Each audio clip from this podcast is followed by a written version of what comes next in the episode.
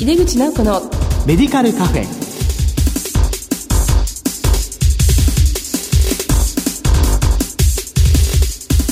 こんばんは。帝京平成大学薬学部の井出口直子です。井出口直子のメディカルカフェ。この番組は医療を取り巻く人々が集い語らい情報発信をする場です。今月からだいに、だいよん木曜の夜じゅういちじさんじゅっぷんからの放送になりました。深夜ラジオを聞きながら勉強した学生時代を思い出します。引き続き番組をよろしくお願いします。今月の特集テーマは臨床検査知付き処方箋の活用と疑義紹介です。この後ゲストにご登場いただきます。どうぞお楽しみに。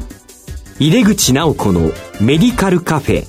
この番組は武田手羽の提供でお送りします。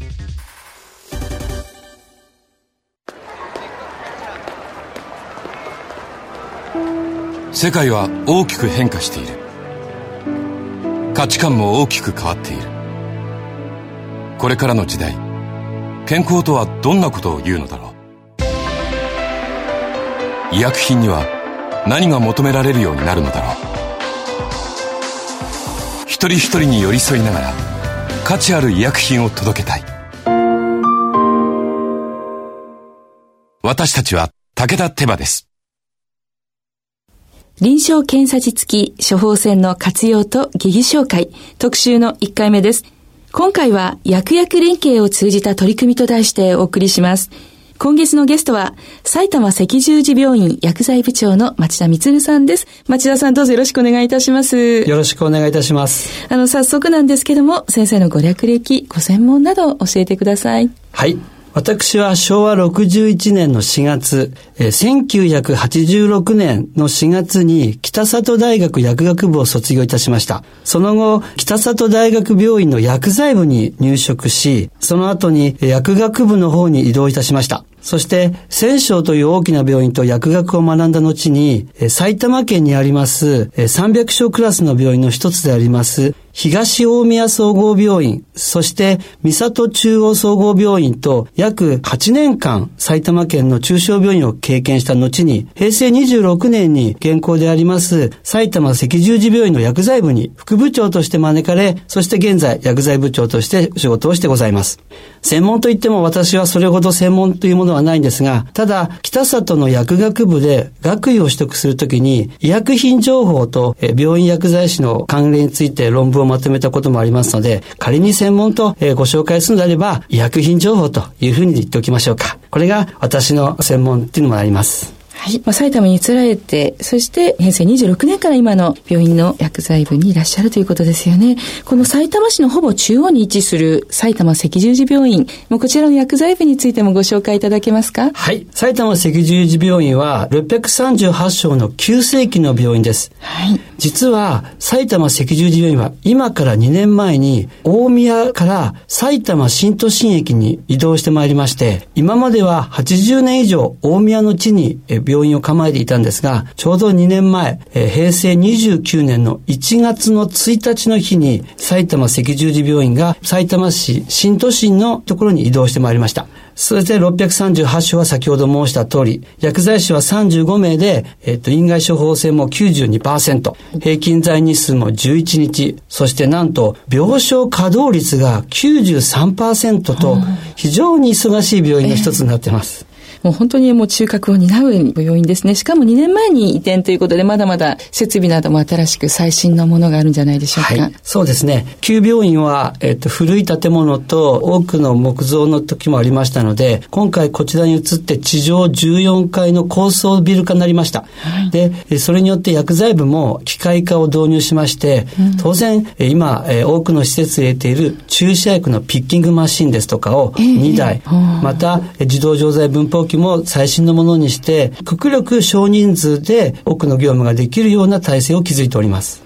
まあ、委員会処方箋がほとんど出ているということなので、まあ、病院の薬剤師の方は、まあ、病棟業務、まあ、その他院内の業務に、まあ、忙しく働いていらっしゃるということなんですね。はい。はい。あの、まあ、今回のテーマは薬薬連携ということなんですけれども、この、まあ、地域医療体制の中核を担う病院として、この病院と、まあ、地域薬局の薬剤師が情報を共有する、この薬薬連携について、まあ、現在先生のところではどのような体制で取り組んでいらっしゃいますか？はい。決して新しい取り組みではなくて、定期的に近隣の薬局の薬剤師さんと我々の病院薬剤師が集まってお話をする機会を設けています。当然薬局側からのご要望もありますし、こちらからの要望もあって、お互いが情報を共有し合うようにしてございます。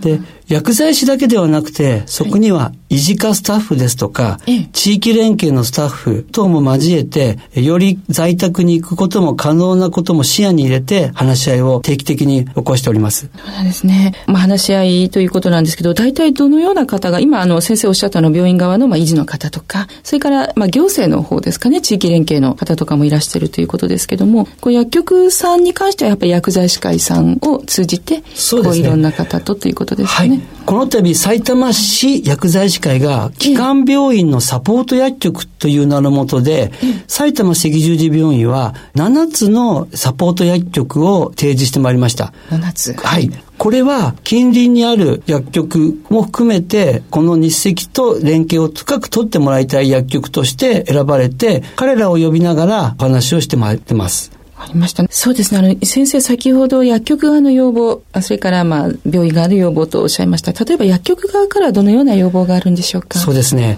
最近多いのは処方箋上のちょっとした不備。これはですね、はい、にねんごに新病院に移った時に薬局も新規を立ち上げましたので、はい、個別指導というのが行政から薬局に入ります。はい、その時に個別指導で受けた事例を、ええ、薬局内で回避できない場合は病院側が対応しなくてはならない。うん、例えば一例を申し上げますと、はい、処方箋に一方化をする場合の指示、はい、で当病院は一方化希望という文言で処方箋を発行していたんですけど、えーえー、と行政からは希望ではなくて一方化の指示だろうと。なるほど。そうしますと処方箋のレイアウト文言をまた変えるとか、うん、そういう対応して個別指導に対応したというふうに記憶がございます、はい、そうすると、まあ、薬局側は処方箋がまあ中心となって見ていくわけなので、まあ、そのような記載の方法を少し調整されたということですよね。そうですね。で、逆に病院の方からはあの地域薬局に対してもどのようなご要望をされたんですか？そうですね。これはですね、この新しい埼玉新都心について新しい地域連携を築くということで、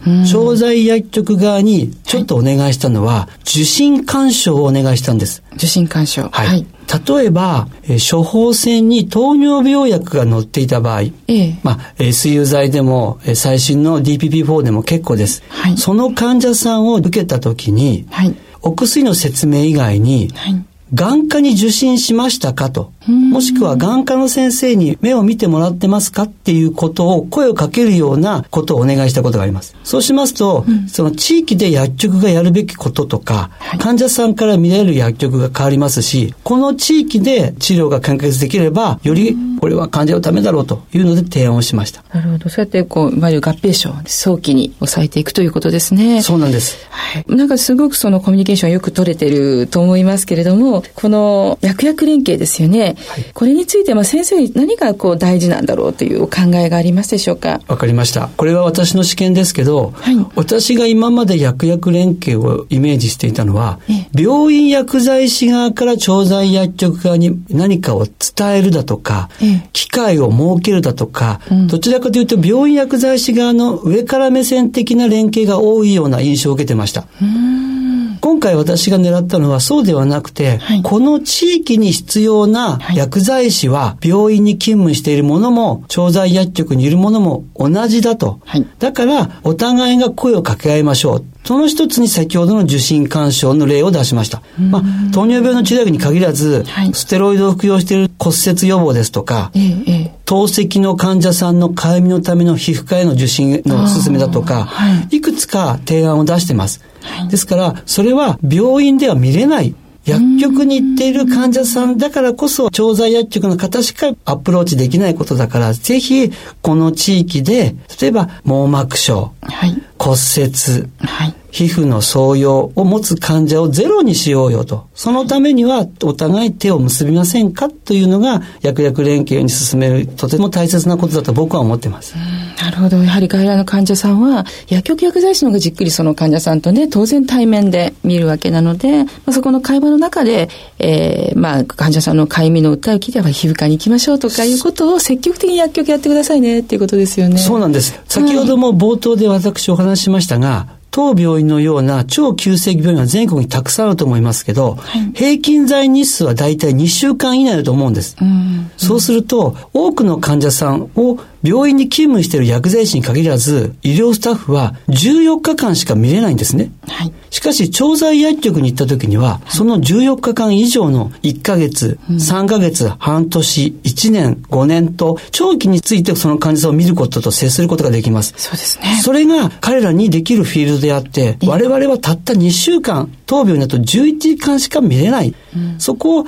えーうん、バトンタッチを薬局側にお願いしたいんだという意思が僕にはあります、ね、まさにこうかかりつけ薬剤師が長くきちっとフォローして入院後もということですね、はい、えー、どうでしょう、これ始められてあの、まあ、反応といいますか皆さん着々とそれはそうですね、成果見えていますでしょうか、うん、少しずつ顔は見えるようになりましたし、その地域に必要だという薬局の位置づけはつきました、えー、しかし、はい、ここは薬局の経営との兼ね合いがあると思います。なので今後それは、えー、もうちょっと深く、えーっと、エリアマネージャーとも相談しなくてはいけないんですけど、大切なことは先ほど何度も言います、この地域で医療を完結するために薬局が不可欠だと。今回糖尿病の次にある一次骨折予防なんですけど、はい、これもとある薬局が骨強度計をあえて入れて臨床研究をしようというふうなことができました、はい、ですからさいたま市薬剤師会の倫理委員会にもかけてこれが承認されましたので、はい、この地域発信で調剤薬局だって患者のために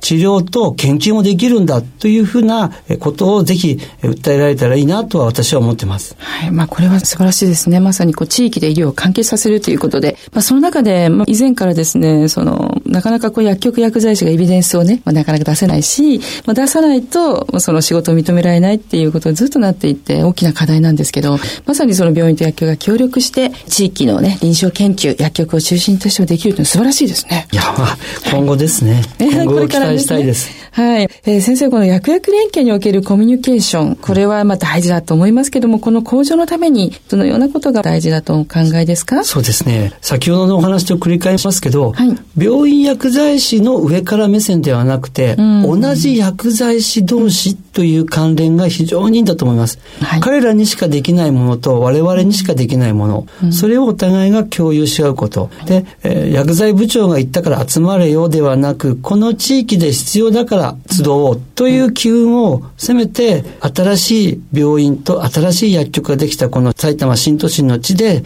うまくできればいいなとは思いますし、その心がけが非常にコミュニケーションの向上のためには必要じゃないのかとは思っております。はい、まあ、どちらが上とかね、そういう教えてやるとか言うんでではなくて、もう地域っていうのがもうキーワードですよね。そうなんですね。地域で力を合わせましょうということで、そうすると結構こう薬局の方もモチベーションがボンボン今上がってきてるんじゃないですかね。まあ、全てとは言わないまでもそういう薬局がバンバン出てくるという。そうだと思います。これは学問的ではないんですけど、定期的な会議が終わった後必ず懇親の場を設けるんですね。あ、はい、薬局の薬剤師さんからこんな言葉を聞きました。今までは自分の関連する薬局の人とは懇親をしましたけど、うん、ある意味ライバルの薬局の薬剤師さんと懇親をする場は初めてだと、非常に新鮮で話ができましたと、えー、これは少しずつ顔と顔が見え始めてきた証なのかなと私は思ってます、うん、そうですね、まあ、ライバル、処方箋を奪い合うライバルではなくね、そうなんです。あの同じ地域で力を合わせてやっていくと、これはるかに違いますよね。でも先生方も一緒に入ってやっていくということで、まあ、懇親は飲み会ですか、まあ、はい、それは大事な飲みニケーションもね、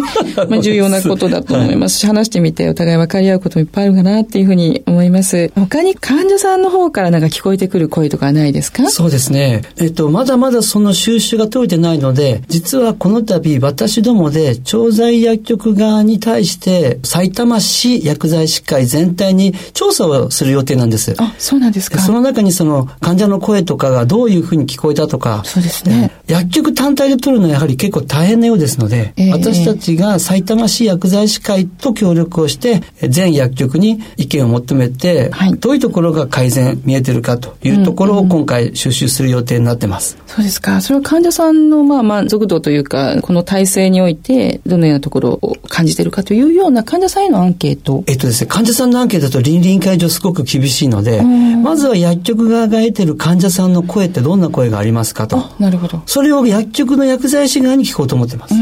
それが少し出てくれば、うんはい、今後の展開もわかるし、うん、その中には薬局側が望むことも盛り込んでるんですね。あの話が前後したんですけど、調剤薬局側は決して悪いではないんですけど、はい、調剤薬局側からどういうことをしたいっていう声を拾うことって非常に難しくて、 あ, あんまり言ってこないと、はいはい、ですのでこちらからいつも押し売りみたいな形でものをこう提示するんですけど、はい、逆をするためには彼らから聞くしかないなと。あ、それをうちの門前地域だけじゃなくて埼玉市全体の薬剤師がどう考えているのかっていうことを聞き取ろうかと思ってます今。そうするとその中にコミュニケーションの向上も、もしくは薬薬連携にとって非常に大切なことも、うん、彼らなりの思いだとかがあるかもしれないんですよね。そうですね。いや、そうだと思います、はい、それを調査しているところも実はないんですよ。ああ、そうなんですか、はい、もうどんどん積極的に情報を取っていらっしゃるかなと思います。やっぱり薬薬連携というと、こう、地域のかかりつけ薬剤師が、まあ先生さっきあの、入院じゅうよっかかんしか見られないから、はい、その後にね、こういうことをフォローしてくださいということだったと思いますし、これこの次にお話しいただく、